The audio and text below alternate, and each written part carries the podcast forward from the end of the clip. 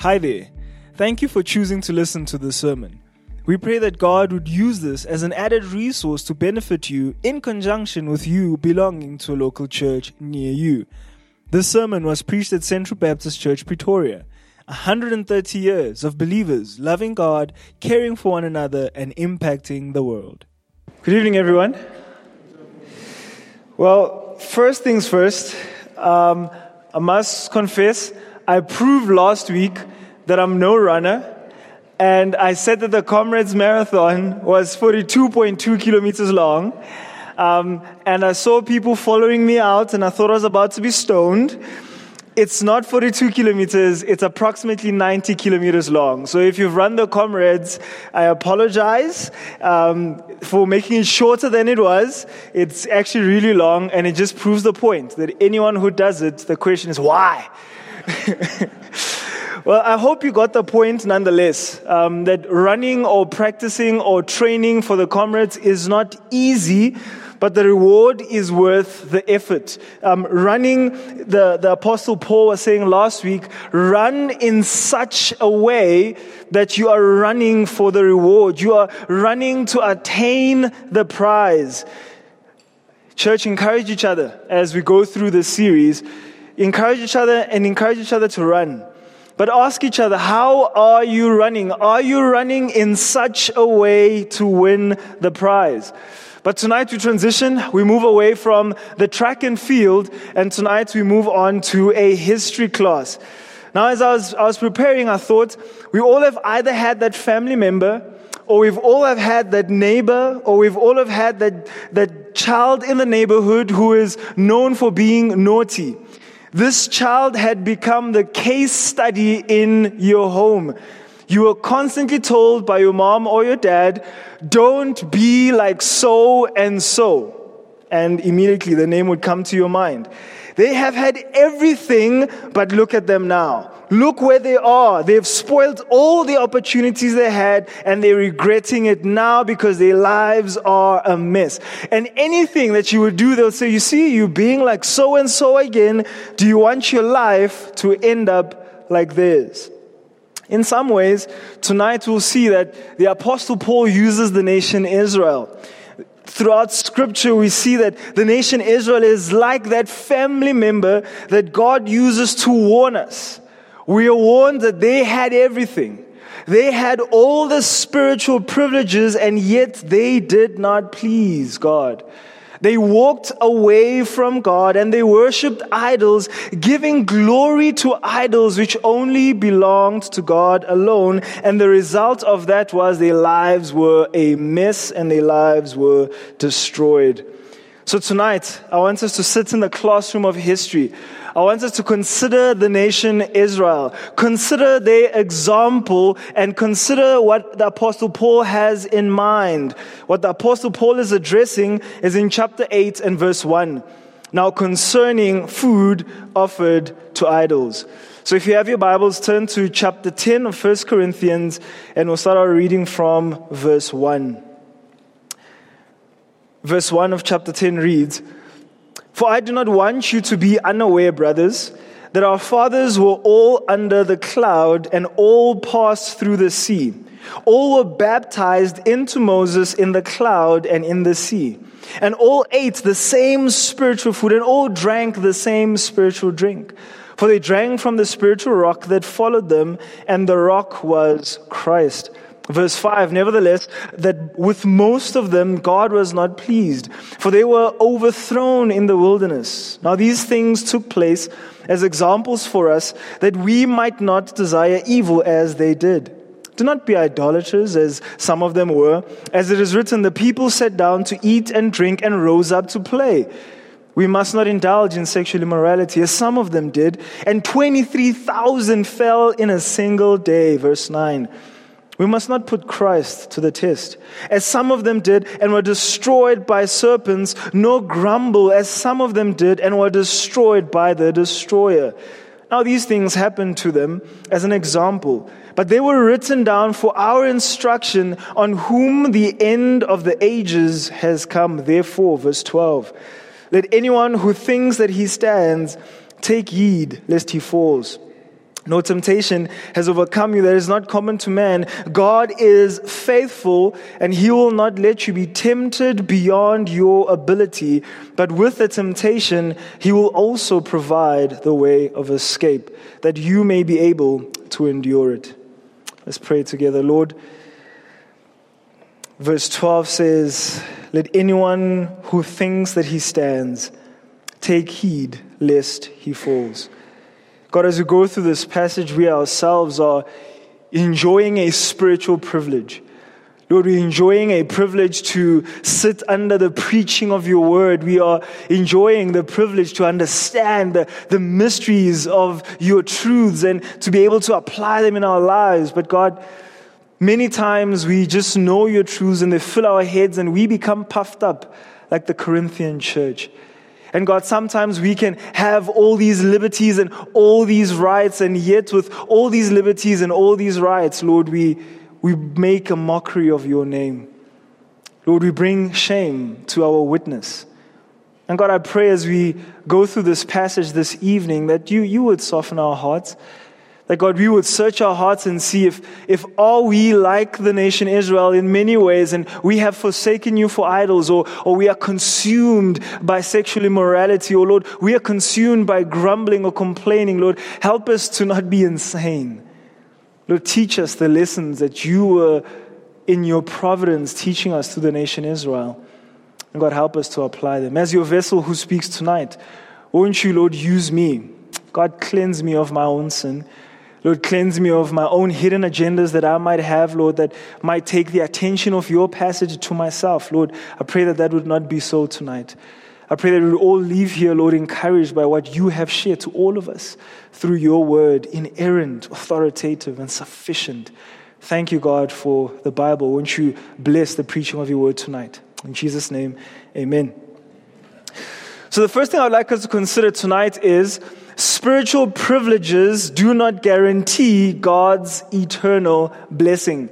Spiritual privileges do not guarantee God's eternal blessing. Just even as we start this point, I want you to know that the dangers are real for you being disqualified. If you remember last week in verse 27, the apostle Paul said, but I disciplined my body and kept it under control, lest after preaching to others, I myself should be disqualified.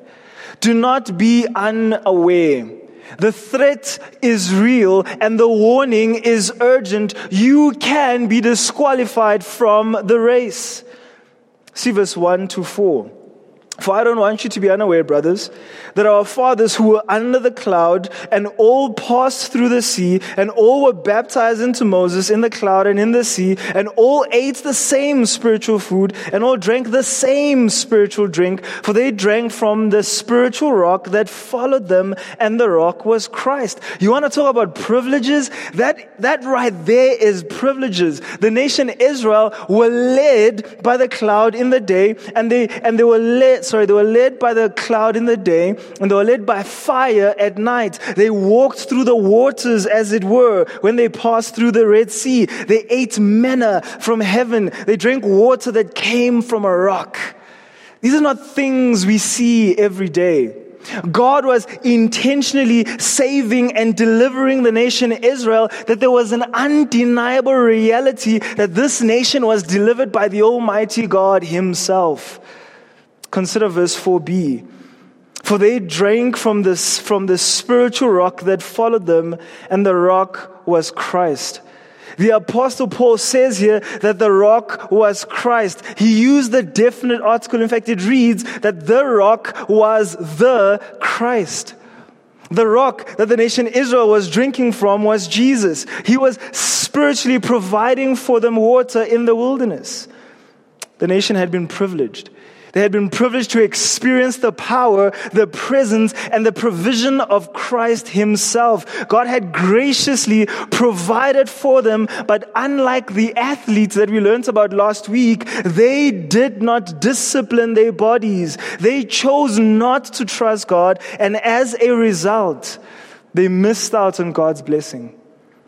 They missed out on all of the blessings that God would have given to them if they had trusted Him and if they had obeyed. And as we saw, many of them did not make it into the promised land. Israel became disqualified. Spiritual privileges do not guarantee you eternal blessings. Baptism, communion, attending the local church do not guarantee you eternal blessings. These liberties that God had given the Corinthian Christians and us today will not guarantee us winning the reward in this race that we are running. Consider the example of the nation Israel. In verse 5, he says, Nevertheless, with most of them, God was not pleased. They were overthrown in the wilderness. Now, these things took place as examples for us that we might not be delivered as that, that we might not desire evil as they did. Do not be idolaters, as some of them were. As it is written, the people sat down to eat and drink and, and rose up to play. We must not indulge in sexual immorality as some of them did, and 23,000 fell in a single day. We must not put Christ to the test as some of them did and were destroyed by serpents, nor grumble as some of them did and were destroyed by the destroyer. You've probably heard the phrase, do not let history repeat itself. And that's why we have the title tonight, Flee Insanity, You Can Stand. The definition for insanity that I want us to use tonight is defined as doing the same thing, expecting different results. Living like the nation Israel, forgetting the example that was given to us by God about this nation and expecting to get different results. That is insanity. Paul in this passage is saying, consider Israel's history. Pay careful attention to why some of them were disqualified. Firstly, they had deeply seated heart issues.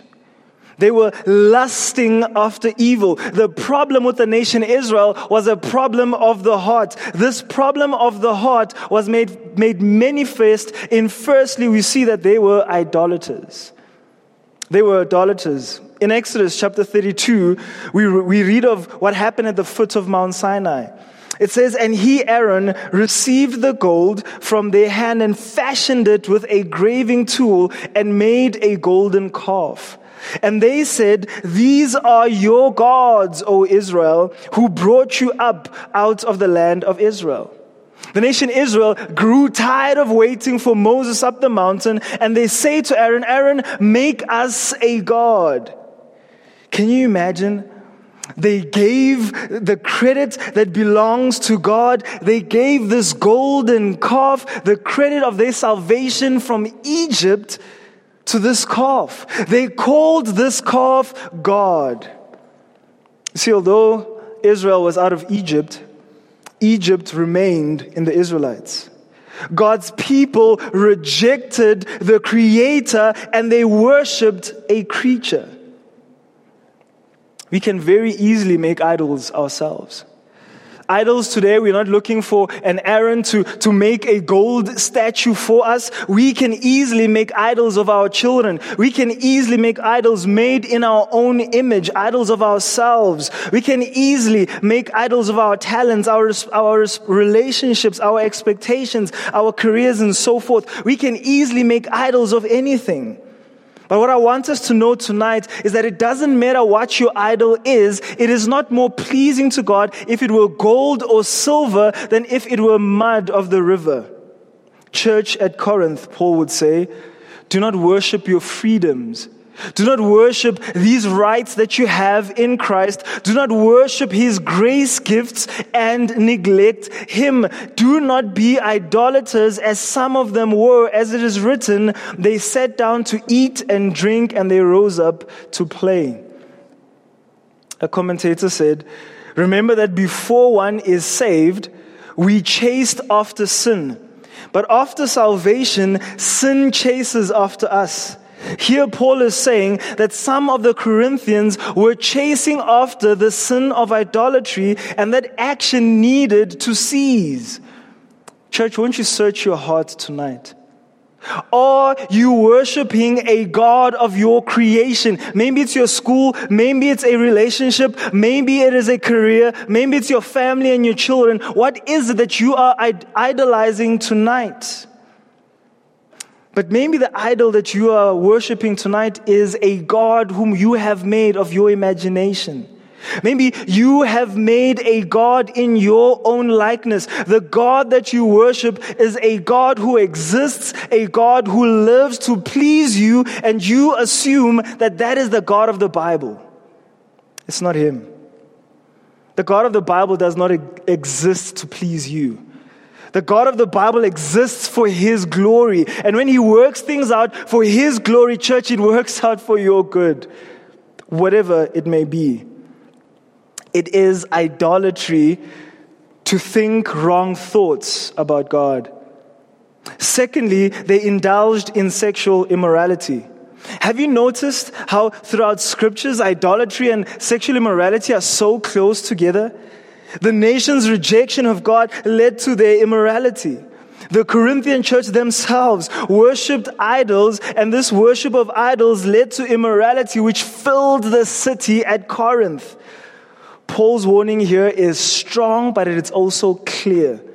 We must not indulge in sexual immorality. In fact, Paul says elsewhere, flee, run away. Don't think that you can stand in the face of it. Run away of sexual immorality. Do not indulge in it as some of them did. And he goes on to say, 23,000 fell in a single day.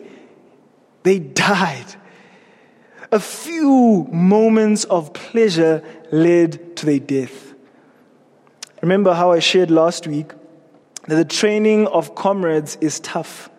It requires discipline. And likewise, the Christian race requires discipline. It requires self control. We are to discipline our bodies from giving into the urges to indulge in sexual immorality or drift back into idolatry. These things will cost you the prize. You will not run effectively. This little compromise of giving into sexual immorality has grave consequences to your race. So it may just be a picture on Instagram.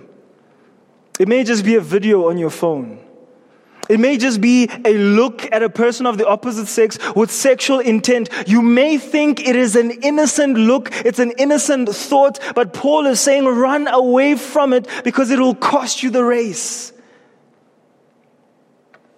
God can, and He does, cut people's races short.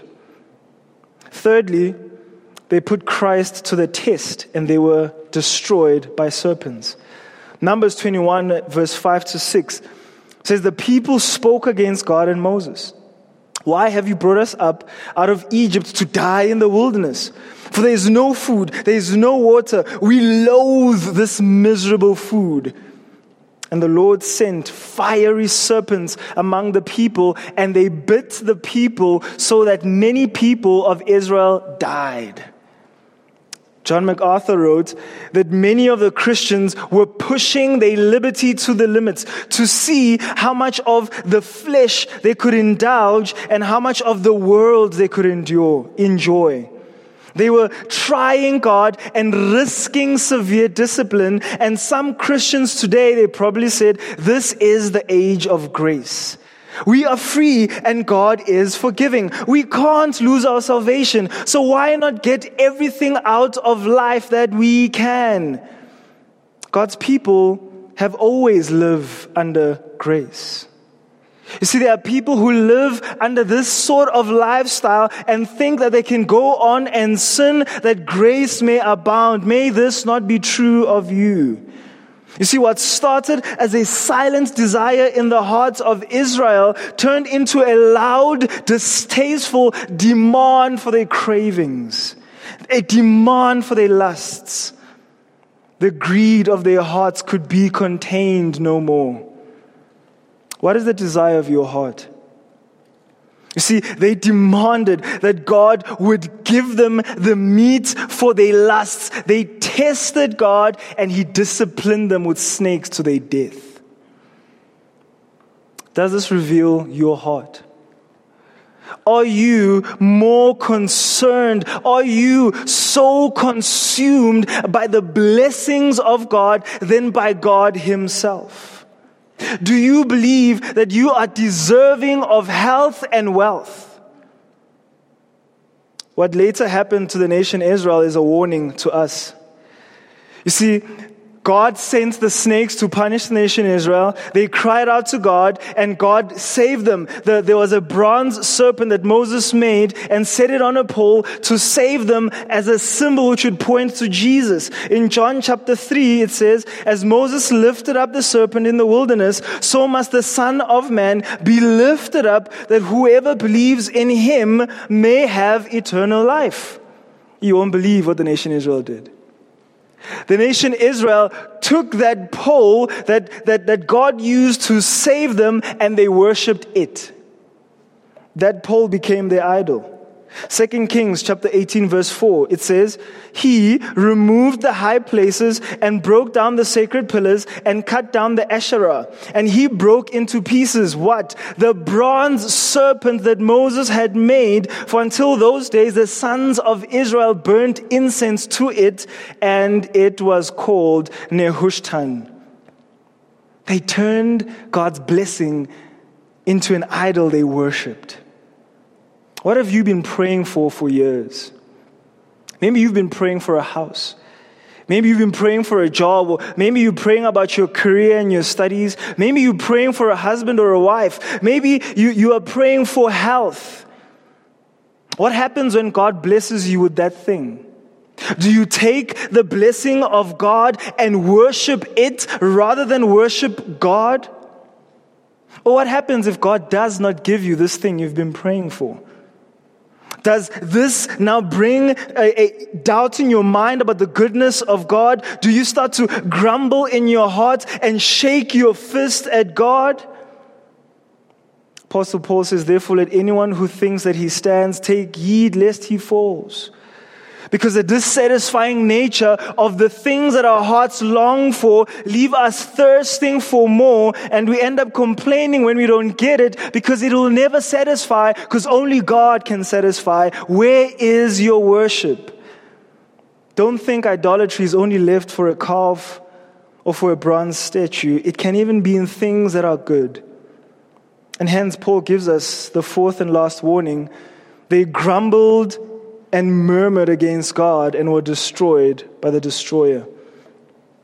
Dissatisfied and ungrateful were the nation Israel amidst great blessings from God. The Israel, the Israelites kept longing and looking back to Egypt. Oh, that we would go back to Egypt. Numbers chapter 11 verse 4 says, the rebel who were among them had greedy desires. And also the sons of Israel wept again and said, who will give us meat to eat? We remember the fish which we used to eat free in Egypt, the cucumbers and the melons and the leeks and the onions and the garlic. Church, a complaining heart is a huge tattletale. It is a red flag. It reveals a heart that is ungrateful and a heart that is discontent. Think about the last time you complained. What are you complaining about? When you complained, did you not think that you deserved better? Did you not feel that you were robbed? And in essence, that, that you, when you were complaining, you, you felt as though God was not giving you what you deserve. And in essence, what we miss in complaining is that in our complaining, we are so consumed by self. We are consumed by the notion that I deserve better. God is unfair for not giving me what I deserve. He has cheated me. He can't be good. So I must complain. You see, complaining, a complaining heart reveals to us a self-centeredness. It reveals to us a self-focus. They shine the light on the reality that I'm more concerned with my own desires and the glory of the Almighty God. Just what Apostle Paul is getting at is this will affect the way you run. A, a complaining church, a complaining believer cannot run in a way which they will win. If you are a complainer, you will be ineffective. You will be uncompetitive. You will not be that athlete who disciplines himself for the sake of winning and winning the race. It will consume you. Guzik, a commentator, says, the Corinthian Christians seem to have regarded this issue of eating meat sacrificed, sacrificed to idols. Sorry, the, let me start that again. The Corinthian Christians seem to have regarded this issue of eating meat sacrificed to idols and thereby stumbling their brother as a small issue. Paul wants them and us to know that it reflects a selfish, self-focused heart, which is the kind of heart God destroyed amongst the Israelites in the wilderness. It may have been a relatively small symptom, but it was a symptom of a great and dangerous disease. Verse 11. These things happened to them as an example but they were written down for our instruction on whom the end of the ages has come. What happened back then to the nation Israel was all part of the unfolding of a story that will culminate in what God was doing in Jesus.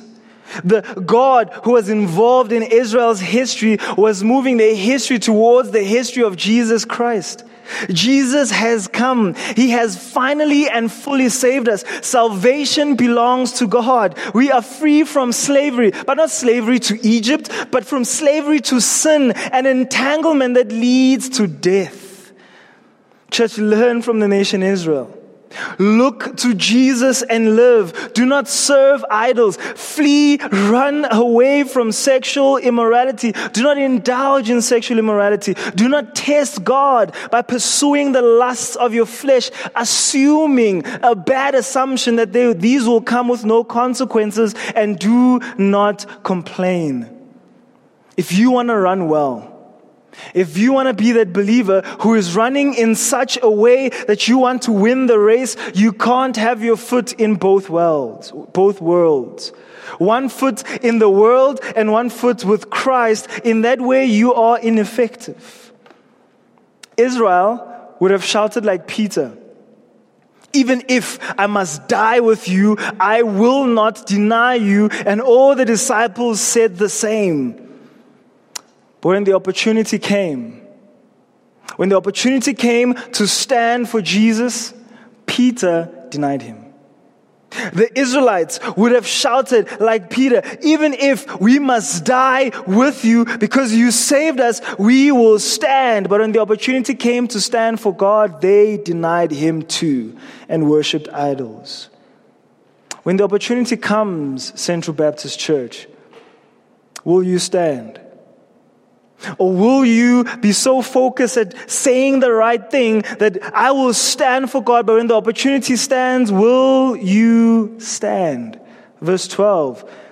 Therefore, let anyone who thinks he stands take heed lest he falls. You see, church, the Christian witness has taken a knock, has taken a knock over the years. The Christian witness has so often been hurt by the fall of God's people. Pastors, teachers, CEOs, family members, friends who bore the name of Christ and yet were casually playing around in sin to their fall have affected our race. Spurgeon shared that he heard one man say that he did not believe that there was a true Christian living because he had found out so many hypocrites. We probably know of people who want nothing to do with Christianity. They want nothing to do with the church because of our witness today. Because there are those who claim the name of Christ. There are those who launder money in the name of Jesus. There are those who sell false hope in preaching another gospel. Those have done great harm to the witness of the church. There are those who have taken advantage sexually of the weak in the church. They have affected the race. But I want us to be encouraged. Listen to the response of Spurgeon to that young man. Spurgeon responded to that gentleman that there would be no hypocrites if there were no genuine ones. No one would try to forge a banknote if there were no genuine ones. No one would think of passing a bad sovereign if there were no sterling coins. So the fact of there being some hypocrites proves that there are some genuine characters. The question is, where are they and are they among us here tonight? So to close, you can and you must stand. You can and you must stand. Verse 12 No temptation has overcome you that is not common to man. God is faithful. He will not let you be tempted beyond your ability, but with the temptation, He will also provide the way of escape that you may be able to endure it. Two points of application, and I'm done. The first one is your temptation is not unique. Your temptation is not unique. Do you ever feel as though no one could ever understand what you're going through? Have you ever been so overwhelmed by the trials and temptations that have just taken your world by a storm and you just feel like, I just can't do it anymore. I am giving up. Oh, Christian, the weapons that are formed against us are only such that have been formed for all ages. These weapons have been formed against the armies of Christianity for years and they'll be formed for years to come. But they are Christians who have stood because God is faithful. There is nothing new under the sun. But take heed. You will not always be tempted with painful temptations. It is much worse to be tempted with a pleasant temptation. To be gently sucked down into the devil's web, to be carried along the smooth current of his river of lies. Afterwards, you are hurled over the waterfall to your destruction. You must fight. You must fight temptation strong. But as you fight, recognize that your God is faithful. So, who is here tonight feeling that they have failed God? Maybe you're listening to this sermon and you feel as though you have fallen, and because you have fallen, you have failed God, and because you have failed God, you feel as though God has just discarded you. I want to encourage you tonight Consider the faithfulness of God in forgiveness. First John chapter 1 verse 9 says, if we confess our sins, he is faithful and just to forgive us our sins and to cleanse us from all unrighteousness. Once you've embraced this forgiveness of Jesus Christ, won't you repent, O believer, and embrace the faithfulness of God in not letting you to be tempted beyond your ability? Every temptation you've ever faced in Christ, I want you to know that you were fit by the power of the Spirit of God to escape it. There was always an alternative option. You didn't have to sin. Firstly, because sin's power was broken off by Jesus on the cross. Secondly, because God has given you His Spirit to fight off the flesh and His desires. Thirdly, God will not permit the trial to come at a time when you are not able to stand up against it because He is faithful. So every time you've sinned, there was a way out. But we chose to sin instead. But I want to encourage you, be encouraged tonight. There is a great cause for comfort from the fact that the temptation that tries you is still under the control of our faithful Creator, who will not allow you to be tempted beyond that which you are able. Church, you can stand. This is my third and last one. You can stand. Take note, O believer, the way of escape that God provides us in temptation is not, it's not always a way out of the temptation, but it's a way through endurance. He sets a table in the presence of our enemies. He gives us grace to persevere the fiery darts of the devil. He has given us the fruit of self-control control to, pre, to persevere in, by the presence of the Holy Spirit in our lives. He has given us His word that we might not sin against Him. Remember that to be tempted is not to sin, but it is to give in to temptation that is sin. God has given his children the ability to endure temptation. So this means that every time we have fallen to temptation, we were walking in the flesh. We neglected Christ. We denied the Spirit's GPS coordinates to endurance and chose the shortcut, which was giving in. Church, you don't have to. Stand. If you want to run this race in such a way that you will win, you have to stand. So church, stand. As you run the race for the reward, you need to run considering those who have run before you. Consider the illustration of the nation Israel. Consider their flaws. Consider how they disqualify themselves and consider the serious consequences. But run Run right now in 2022 with endurance, the race that God has set before you. But as you run, run fixing your eyes on the author and the perfecter of your faith, Jesus Christ the righteous. Church, flee insanity. Don't do the same thing expecting different results.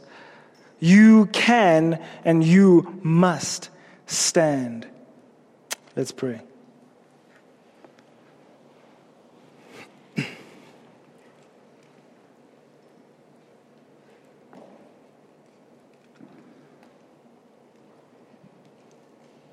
No temptation has overcome you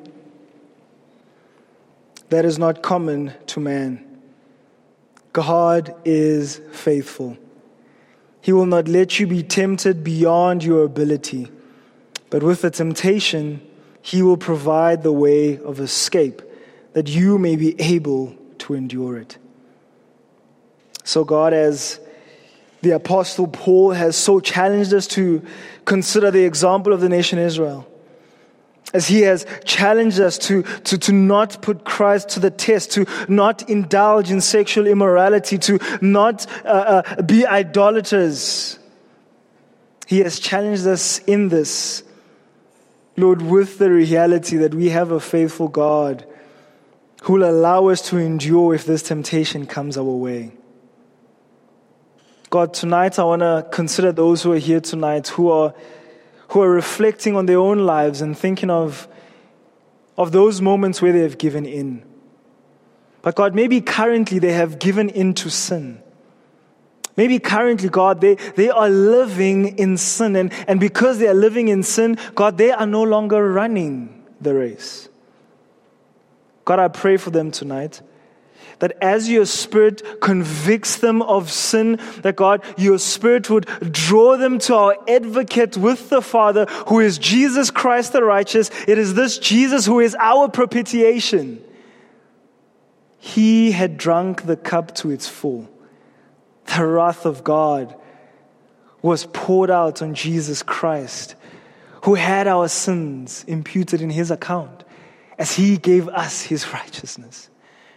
So, God, as we run this race, help us to run in such a way as we want to win the reward. But, God, if we want to save souls, we need to run the race how you have planned us to run this race. We are to run this race in holiness. So, God, whatever it is that has been tugging for our attention, God, if we have been caught up in some sort of idolatrous worship and we don't know it, we pray that you bring us back to you tonight. Lord, bring us back to living a life of worship to you. And I pray, God, that our fruit and our witness would point out to a great and glorious God. Lord, may we not be, not be deceived to worship the spiritual blessings. But God, may we use these spiritual blessings to worship this Almighty God, we pray. In His name, amen. Thank you for listening to this sermon. Find out more about Central Baptist Church at www.central.org.za.